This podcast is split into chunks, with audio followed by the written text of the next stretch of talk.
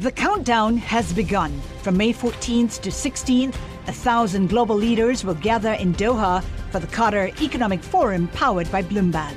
Join heads of state, influential ministers, and leading CEOs to make new connections, gain unique insights, and uncover valuable opportunities in one of the world's most rapidly rising regions. Request your invite for this exclusive event at QatarEconomicForum.com. Live from the Bloomberg Interactive Brokers studios, this is Bloomberg Daybreak for Friday, July 15th, 2022. Coming up this hour. China's economy grows at the slowest pace since the onset of COVID. Bank earnings continue with Citigroup and Wells Fargo reporting. Key economic data this morning as the debate over Fed policy continues. And President Biden's Middle East trip takes center stage in Saudi Arabia. The New York City Council approves abortion rights measures, plus Governor Hochul allows millions of dollars to fight gun violence. I'm Michael Barr. More ahead. I'm John Stashower in sports. Easy win for the Mets. Extra inning loss for the Yankees, and they're playing the second round of the Open Championship in Scotland.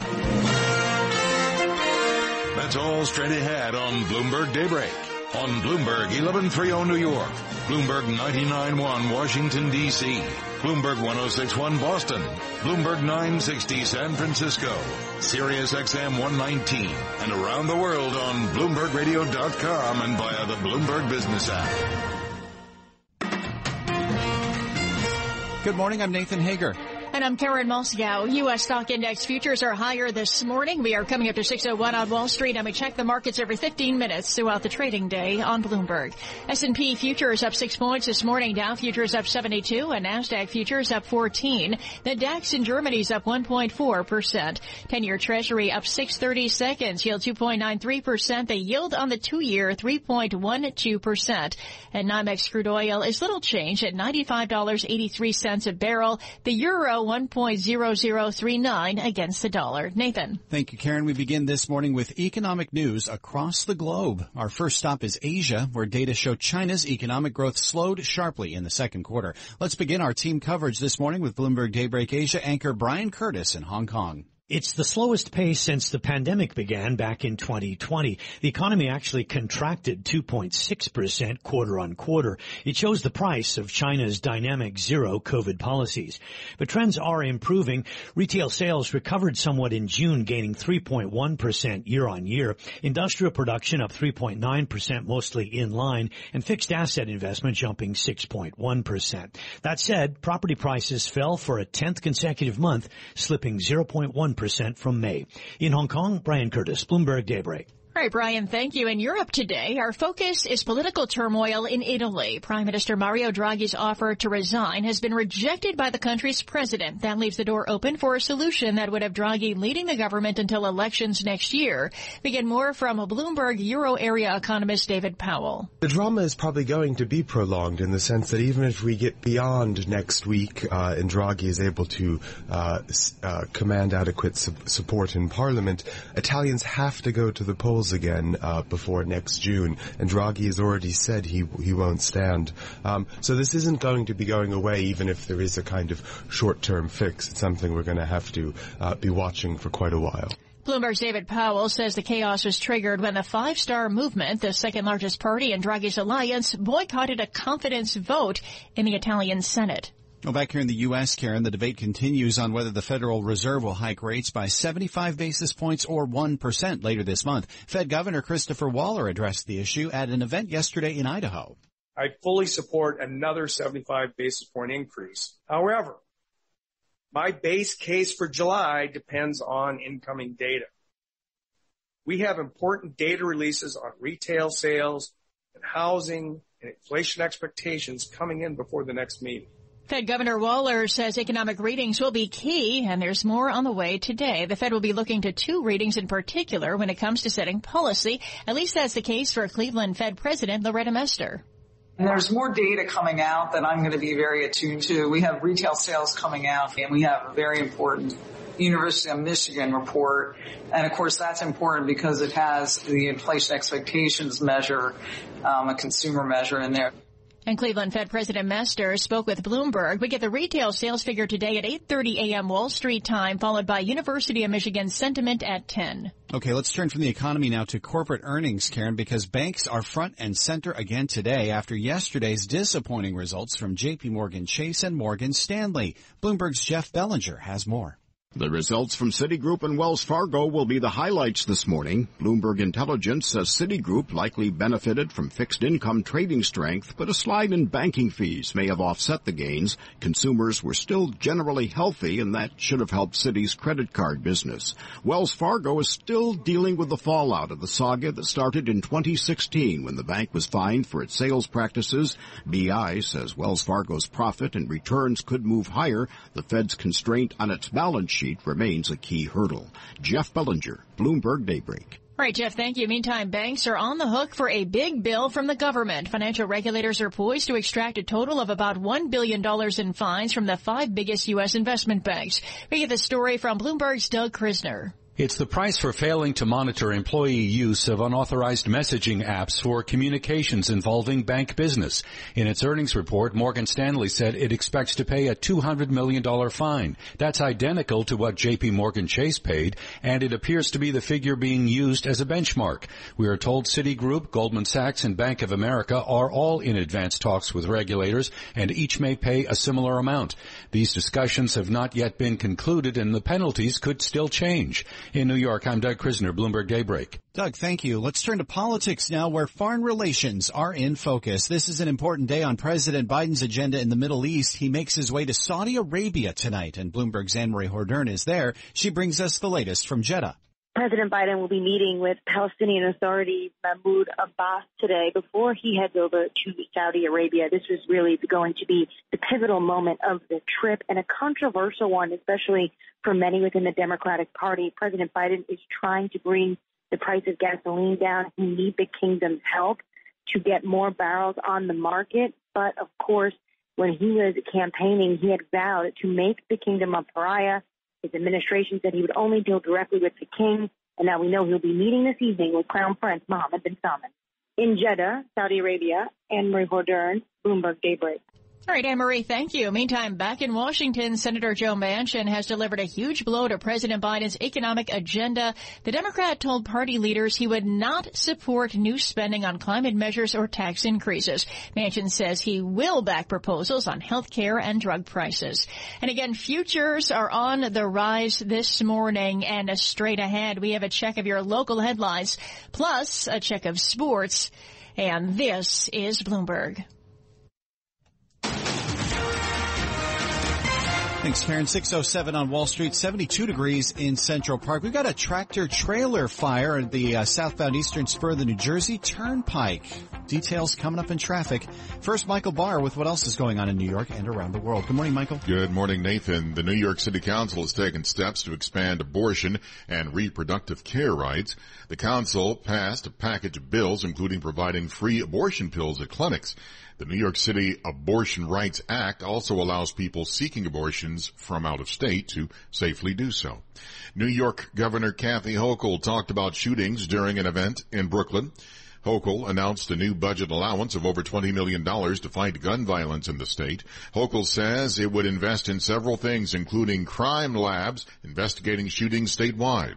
We will continue devoting everything we have at our disposal to stop this crisis because we are seeing a difference. Last month, Governor Hochul signed a new gun safety bill that banned carrying any firearms into sensitive places, including schools and mass transit stations. The Buffalo supermarket that was the scene of a deadly mass shooting reopens today. There was some debate about possibly shuttering the top supermarket, but this man who lives in the community says he's glad it is reopening because it's the only grocery store the community has.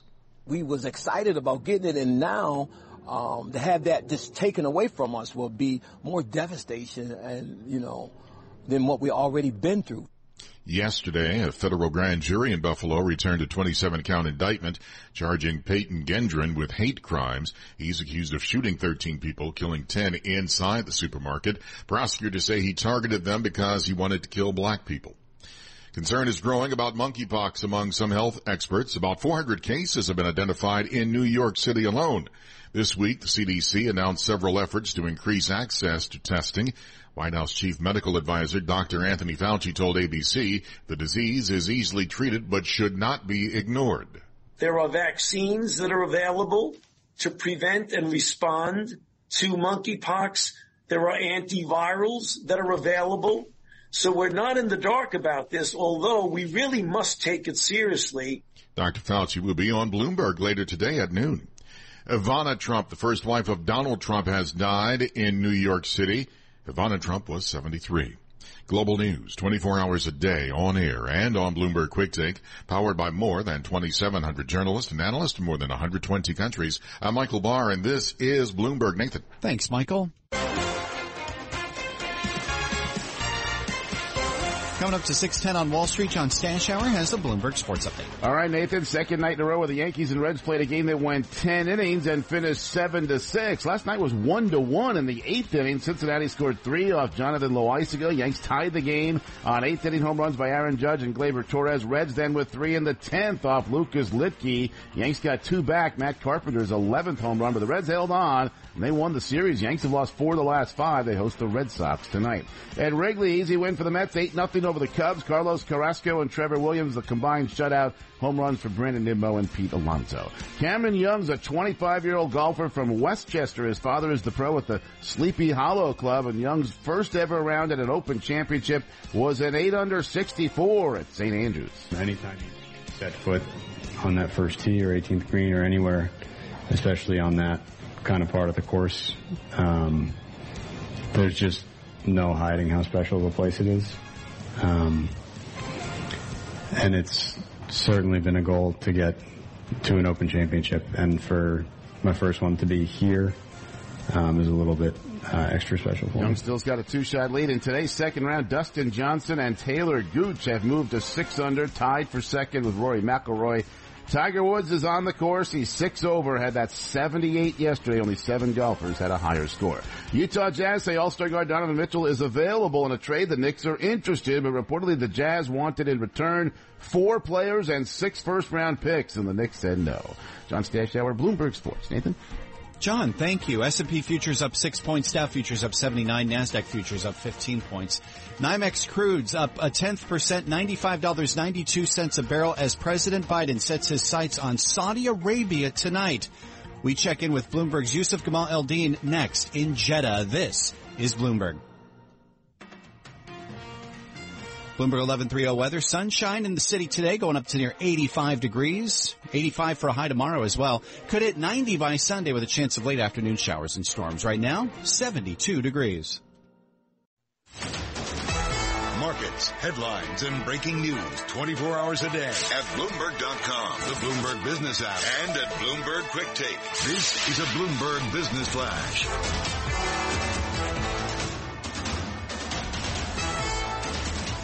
And I'm Karen Moskow, and we are watching earnings crossing the Bloomberg this morning. United Health Group raising its full year profit outlook as expanded enrollment in the health insurers plans helped it beat Wall Street analysts' forecast for the second quarter, and its shares are up 1% in early trading. BlackRock clients slowed the amount of money they poured into the firm's long-term funds as markets cratered and inflation surged. Net inflows for those products totaled $69 billion for the three months ending June 30th, $40 billion less than analysts were looking for. We hear from Wells Fargo and Citigroup later today, among others. U.S. stock index futures are higher right now. The dollar surge stalling at the end of a week in which markets have been whipsawed by shifting expectations for monetary tightening by the Federal Reserve and worries over global economic growth. We check the markets every 15 minutes throughout the trading day on Bloomberg. S&P futures up 5 points, Dow futures up 72, Nasdaq futures up 12. The DAX in Germany is up 1.4%. The 10-year treasury up 730 seconds, yield 2.93%. The yield on the 2-year 3.12%.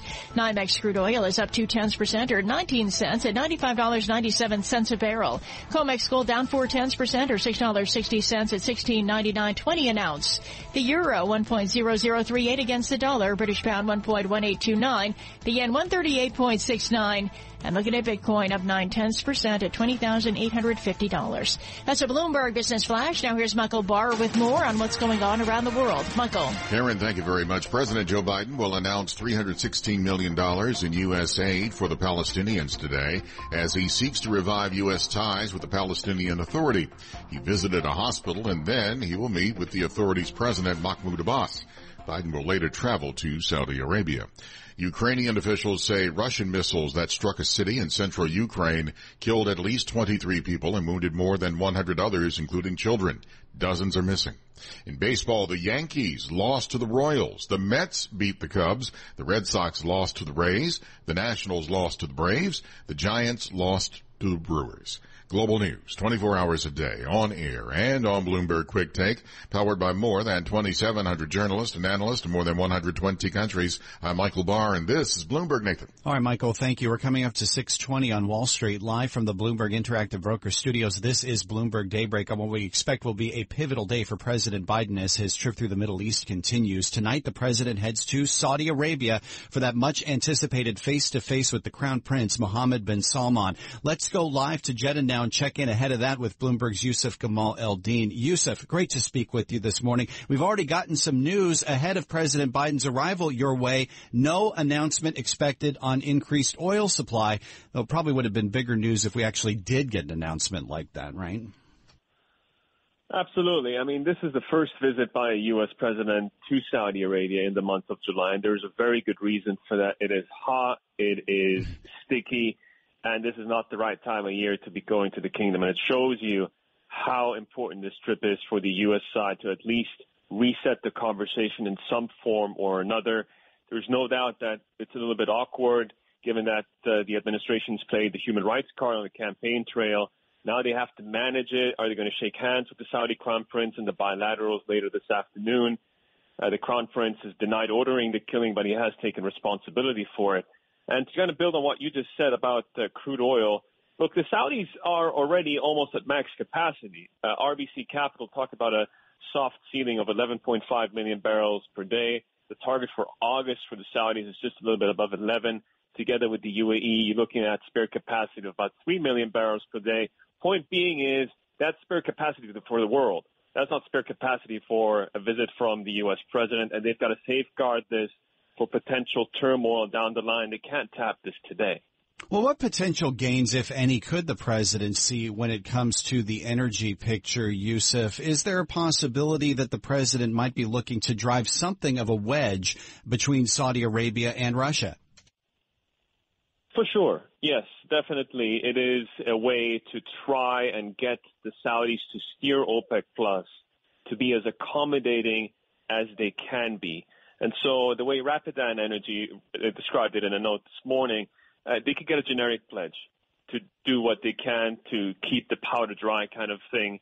But at the same time, it's also to get the Russians to be on guard because the reality is here in the Middle East and all the conversations I've had over the last six months, there is a sense that this part of the world has not featured very highly uh, in the current administration's agenda. And so this trip is at least a way, and we've seen this with the meetings with, uh, you know, with some of the other factions over the last 24 hours uh, in Palestine. That basically this comes a bit more, more priority. Still, Saudi Arabia is the only stop actually in the Arab world, and the Saudis are selling this as kind of, you know, look at us, we're really important, uh, and we matter to a global economy that's uh, struggling for oil barrels. As you mentioned, Yousef, the uh, human rights issue is going to be a major focus as well. The president's been asked about this, whether he's going to directly bring up Jamal Khashoggi's murder. He says he wants to project American values, but it seems like he's kind of hedging a little bit when it comes to being really direct with MBS. Yeah, this has been a, a very difficult one to, to navigate for the White House and for the Saudis. I mean, it is important for this leadership here in the kingdom to get the ties in order. It's a long relationship they've had with Saudi Arabia. It's not the first time that they haven't seen eye to eye. I think back to, I mean, look, it's almost 50 years to the day since the former President Richard Nixon came to Saudi Arabia and asked for more barrels at a time when there was an inflationary wave as well. So a little bit parallels throughout history, but at the end of the day, what are we going to get? You know, I mean, are we going to get a handshake? Are we going to get, uh, you know, a bit of a meeting? How are they going to manage the optics? Uh, it's a tough one. There's no doubt that uh, I don't envy. I don't envy anybody trying to set up the meetings or the trip. I'll just be watching and uh, and observing and uh, taking some notes. So there yeah. you go. Yeah, no matter what the uh, potential photo op looks like, it is definitely going to be one for the history books, whether it's awkward or all smiles. Uh, very interesting to watch. Thanks for this, Yousef. Uh, again, great having you on with us. Yousef uh, Gamal El-Din, uh, Bloomberg television anchor with us this morning from Jeddah, Saudi Arabia, ahead of President Biden's arrival. For that face-to-face, something we hadn't thought we'd see just a few months ago with uh, the Crown Prince, Mohammed bin Salman. Right now, S&P futures up 8 points. Dow futures up 91. NASDAQ futures up 21 points. 10-year treasury up 730 seconds. The yield on the benchmark 10-year note 2.93%. You're listening to Bloomberg Daybreak.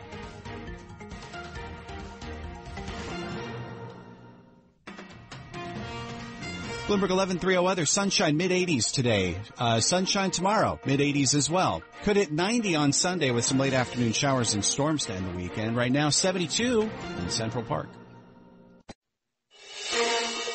Broadcasting live from the Bloomberg Interactive Broker Studio in New York. Bloomberg 1130 to Washington, D.C. Bloomberg 99.1 to Boston. Bloomberg 1061 to San Francisco. Bloomberg 960 to the country. Sirius XM Channel 119 and around the globe. The Bloomberg Business app and BloombergRadio.com. This is Bloomberg Daybreak.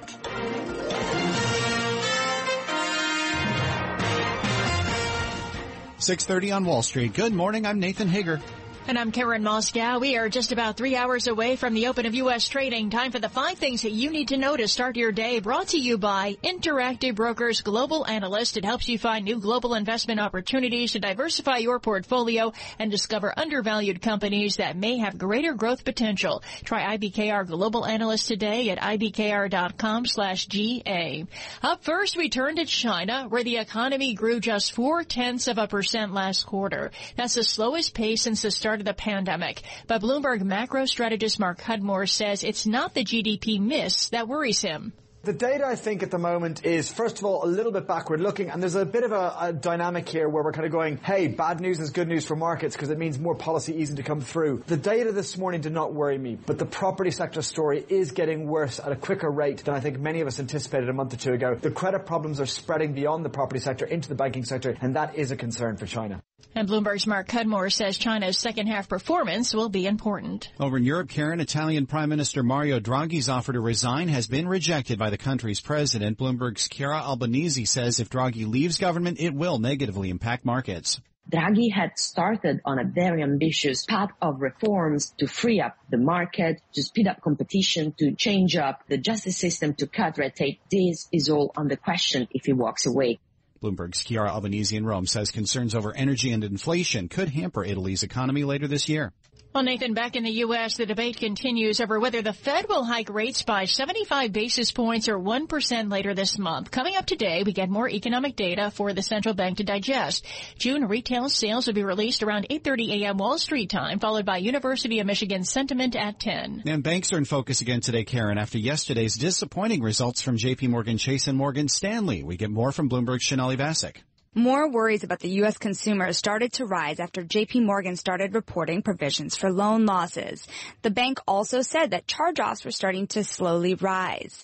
Citigroup and Wells Fargo will also give another glimpse into the consumer when they report earnings on Friday. I'm Sonali Basak, Bloomberg Daybreak. Sonali, thanks. Those reports this morning from Wells Fargo and Citigroup due out at 7 and 8 a.m. Wall Street time. Well, at the same time, Nathan, financial regulators are poised to extract about $1 billion in fines from the five biggest U.S. investment banks. That's for failing to monitor employee use of unauthorized messaging apps for bank communications. That's the five things you need to know to start your day, brought to you by Interactive Brokers. And straight ahead, your latest local headlines, plus a check of sports. This is Bloomberg.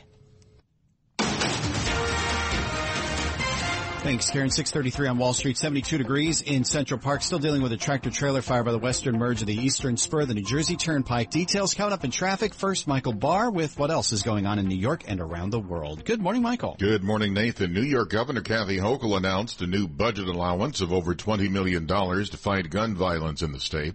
Hochul, speaking during an event in Brooklyn, says it would invest in several things, including community outreach programs and crime labs investigating shootings statewide. We have a gun violence epidemic here in the state of New York. Full stop. That is a statement of fact. The governor's announcement comes one month after Hochul signed a new gun safety bill that banned carrying any firearms into sensitive places, including schools and mass transit stations. A federal grand jury in Buffalo returned a 27 count indictment charging the suspected gunman in the top supermarket shooting with hate crimes. Meanwhile, the supermarket is set to reopen today. There was some debate about possibly closing the supermarket for good, but this man who lives in the community tells ABC he's glad Tops is reopening because it's the only grocery store the community has. At first, I, I said to myself, well, maybe they should just uh, bulldozer it down, you know, close it and make a make a memorial out of it. And then I thought about it again. You know, how long would it take for us to get a new Tops? The suspected gunman Peyton Gendron is accused of shooting 13 people, killing 10 inside the supermarket, which prosecutors say he targeted because he wanted to kill black people. The New York City Council has taken steps to expand abortion and reproductive care rights. The council passed a package of bills, including providing free abortion pills at clinics. The New York City Abortion Rights Act also allows people seeking abortions from out of state to safely do so. The legislation passed 41 to 7. The January 6th committee says Secret Service texts made as the assault on the Capitol unfolded are missing. Bloomberg's Ed Baxter reports. Committee Chair Benny Thompson says they have been deleted or erased. He says they are important because they could shed some light on Donald Trump's movements leading up to and during the insurrection. Thompson says if there's any way that they can be reconstructed, they will do it. Remember the testimony from aide Cassidy Hutchinson who said that Trump wanted to join the marchers to the Capitol but was blocked by security. Well, Thompson says they could also shed light on Trump's activities regarding Vice President Mike Pence. In San Francisco, I'm Ed Baxter, Bloomberg Daybreak. Global news 24 hours a day on air and on Bloomberg Quick Take, powered by more than 2,700 journalists and analysts from more than 120 countries. I'm Michael Barr. This is Bloomberg, Nathan. Thank you, Michael.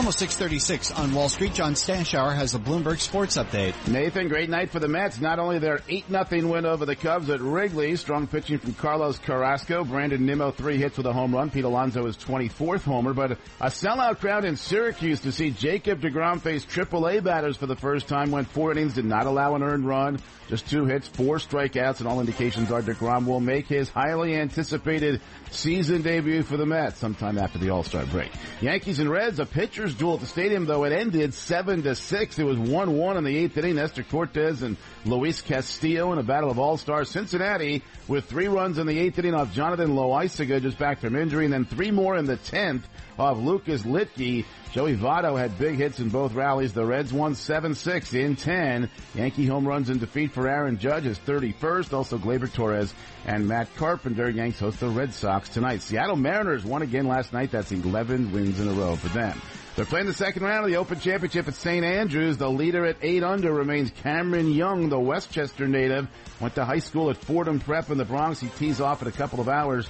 Taylor Gooch has moved to 7 under par. And Dustin Johnson and world number 1 Scotty Scheffler are on the course at 6 under. And Rory McIlroy will start the day at 6 under. Reportedly, the Knicks have rejected a trade offer from the Utah Jazz, Donovan Mitchell, for four players and six first round draft picks. Big free agent signing by the Devils, getting Tampa Bay's Andre Palat for five years, 30 million. Ryan Strome leaving the Rangers, signed with Anaheim. John Stashower, Bloomberg Sports. Nathan. All right, John, thanks. 637 on Wall Street. Time to take a look at stocks. Some of the names moving in the pre-market on this Friday morning. We're joined by Bloomberg Radio and TV markets correspondent Kriti Gupta. Kriti, interesting to see a stock go up when an activist investor takes a stake in it. Absolutely. Nathan, are you a scrapbooker? No. Yeah, me neither. I should but, be, but no. But there's a massive audience for it, and that brings us to Pinterest here. P-I-N-S, the online scrapbooker. Uh, any any bride will know um, the value of Pinterest. I, I'm a bridesmaid, and I've recently learned the value of it in the context of planning a, a wedding. product on there, yeah. Exactly. P-I-N-S is your ticker up 14% in the pre-market. This does come after Elliott uh, management has acquired a stake in the company, about over 9%. Now they've been doing this slowly. They've been building up their stake. They are now the largest investor in the company. Remember, this comes as social media companies broadly are struggling. We of course know the entire Twitter, Tesla debacle.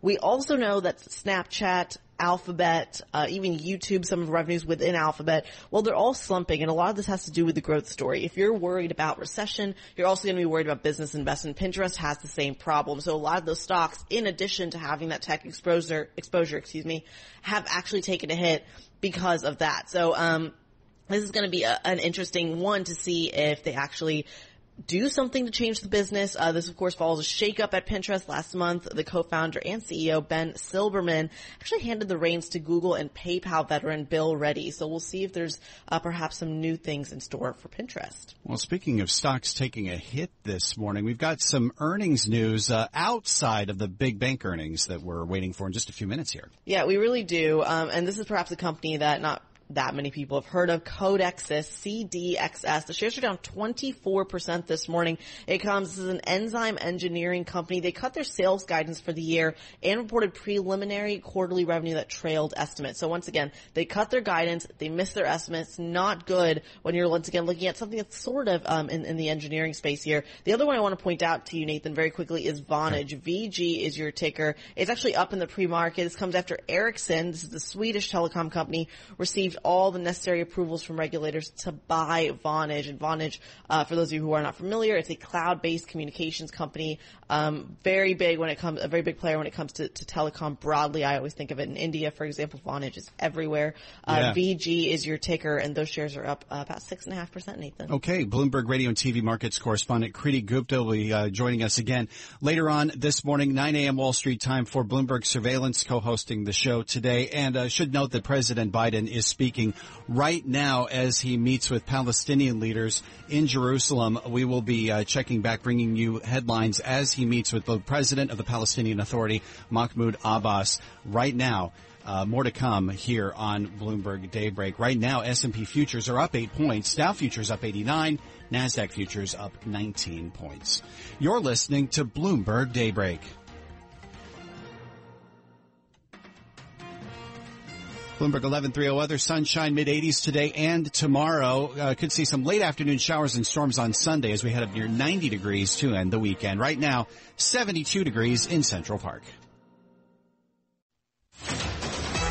Markets, headlines, and breaking news 24 hours a day at Bloomberg.com, the Bloomberg Business app, and at Bloomberg Quick Take. This is a Bloomberg Business Flash.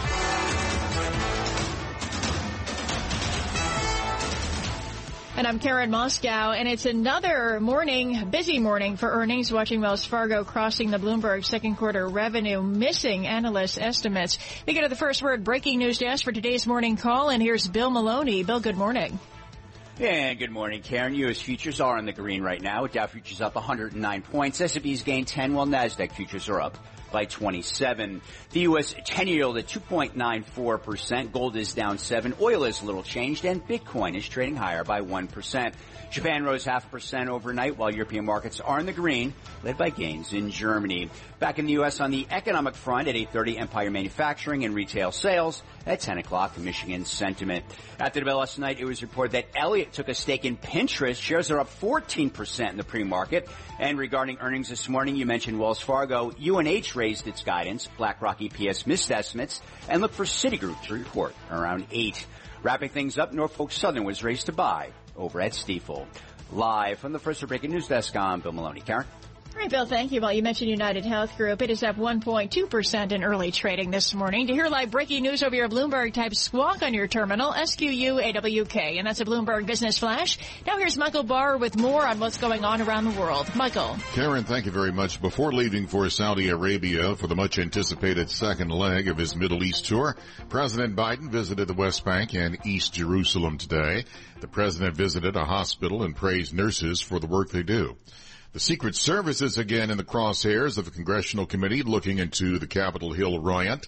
An internal watchdog says the agency that protects the president deleted messages from January 5th and 6th of last year. In baseball, the Yankees lost to the Royals, the Mets beat the Cubs, the Red Sox lost to the Rays, the Nationals lost to the Braves, the Giants lost to the Brewers. Global news, 24 hours a day, on air and on Bloomberg Quick Take, powered by more than 2,700 journalists and analysts in more than 120 countries. I'm Michael Barr and this is Bloomberg. Karen. All right, Michael Barr, thank you. And we'll have much more on these breaking earnings in just a moment. We're watching Wells Fargo shares down more than 3% right now in early trading. It is 649 on Wall Street and we turn to news and science and technology now with the Bloomberg NJIT STEM report brought to you by New Jersey Institute of Technology. Ranked a top 50 national public university by U.S. News and World Report and number 14 in the nation on Money's best colleges list. Learn more at njit.edu. And here's what's making news in science, technology, engineering, and math. Senate Majority Leader Chuck Schumer is telling senators to expect an initial vote as early as Tuesday on scaled back legislation that would provide financial incentives for companies that build semiconductor manufacturing plants in the U.S. Both the House and Senate have passed sweeping bills that call for the development of regional technology hubs across the country, but lawmakers have struggled to reach a final compromise that could generate 60 votes in the Senate, the number needed to overcome procedural hurdles. Pacific Island national leaders have declared a climate emergency. Australia, the wealthiest and most populous of the Forum nations, has committed to reduce greenhouse gas emissions by 43% below 2005 levels by the end of the decade under a new government elected in May. And Amazon is slowing down its hiring in Europe. The company is saying it'll create more than 4,000 new permanent jobs in the UK this year. That's the smallest number it's announced in at least three years, despite planning to open two more fulfillment centers in the north of England. And that's a Bloomberg NJIT STEM report. Nathan. All right, Karen, thank you. We are live from the Bloomberg Interactive Broker Studios where it's coming up to 651 on Wall Street as we continue to watch earnings from Wells Fargo, the results per- across the Bloomberg terminal. Bloomberg Intelligence Senior Global Banks Analyst Alison Williams is with us now to help break down these numbers. Obviously, Alan, the, or I'm sorry, uh, Alison, the uh, red headline uh, from these results, uh, second quarter revenue came in pretty short of estimates. What else stands out for you? So just uh, looking, there's there's a few um, there's a few items that might have driven the revenue, the headline revenue miss. So were a couple things I would call out. Um, it does look like um, you know equities, securities gains, which were a huge boost to the quarter a year ago, and it looks like there could be some losses this quarter that's a little bit more negative than people thought. Again, that's not core, so I don't think people will be too upset about that. They did have uh, a write down due to market spread widening. Again, we've seen this across the banks, and that's uh, to be expected. Mortgage banking income down significantly. Uh, that was a big one to watch. That yeah. is a big one to watch. Although, you know, we all know that uh, mortgage rates have skyrocketed and volumes are, are very depressed. Um, the expectation was for the for that income to be down about seventy percent. It just looks like it's a, it's a little bit worse. The net interest margin better than expected, so that's a core number to watch for Wells Fargo. Um, and we're we're looking for the net interest income and the provision building numbers now. Yeah, and uh, some interesting lines as well coming in with Wells Fargo saying it expects credit losses to increase from low levels and a $107 million write down in investment banking. Yeah, so the so the write down in investment banking is um, is the number that I that I had uh, one of the numbers I referred to earlier. This is something we've seen um, across the banks. The two the two areas I think that we're we're seeing some stress in uh, the leveraged loan books and, and bridge financing at the investment banks um, just because of the spread widening, um, but significantly lower um, than the types of marks that we saw in the global financial crisis, and certainly uh, th- these marks are manageable. So I don't think people will be too much upset about that. The credit rising from low levels should be something that is, expected. We have uh, really strong credit quality across all the banks, and uh, we do expect some normalization there. The one thing that we're watching is what's happening with reserves this quarter because of the accounting. The reserves tell you not about today, which, as I said, is very strong, uh, but about the future, and that's what investors are worried about. They're worried about a, a coming recession, and it does look like there was a little bit of a reserve build there. That could be due to loan growth, like what we saw at JP Morgan. Um, so we'll be looking to dig into that a little bit more. And we'll be uh, watching for more headlines as they uh, continue to cross. The shares of Wells Fargo right now down 2.7%. They had been at as low as uh, 3.4% in the pre-market. Alison Williams of Bloomberg Intelligence lets you get back to uh, crunching those numbers. In the meantime, we want to take you to what's going on in D.C. Lots happening in the nation's capital, not the least of which is President Biden's continued trip through the Middle East. He's meeting right now, giving a joint statement with Palestinian Prime or Palestinian President uh, Mahmoud Abbas. Let's bring in Bloomberg government reporter Emily Wilkins from the nation's capital. Emily, just quickly, let's get, get some of the details on what the president is saying alongside uh, President Abbas. Yes, uh, we have a number of different things. I mean, Biden, first of all, talking about Jerusalem, saying that it's got to be a city for all its people, and saying the U.S. is really working to improve the lives of Palestinian folks. He also announced uh, that he would be uh, that he would be putting forward, um, I think it's over uh, 300 million uh, towards uh, Palestine. This is really Biden's way of trying to renew ties with the region after the Trump administration really ended a lot of the contact. And of course, we're waiting for the president to head to Saudi Arabia later today. But in the meantime, we want to uh, get to what's happening on Capitol Hill as well, because there have been a lot of developments, including Joe Manchin once again uh, putting a big hurdle in front of uh, the slimmed down economic package that he's been negotiating with the Senate Majority Leader.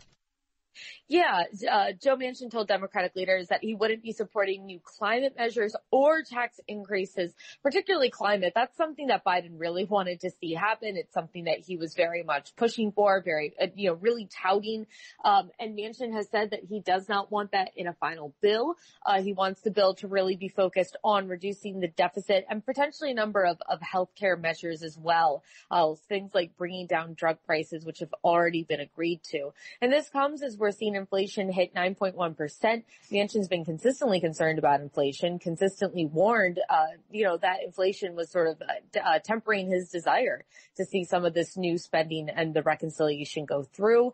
And this has really been very frustrating for a lot of Democrats just to see this big package that they have get whittled and whittled down further, but knowing really there's nothing can, they can do about it. If Manchin's not going to support something, they don't have 50 votes, they don't have the means to pass it.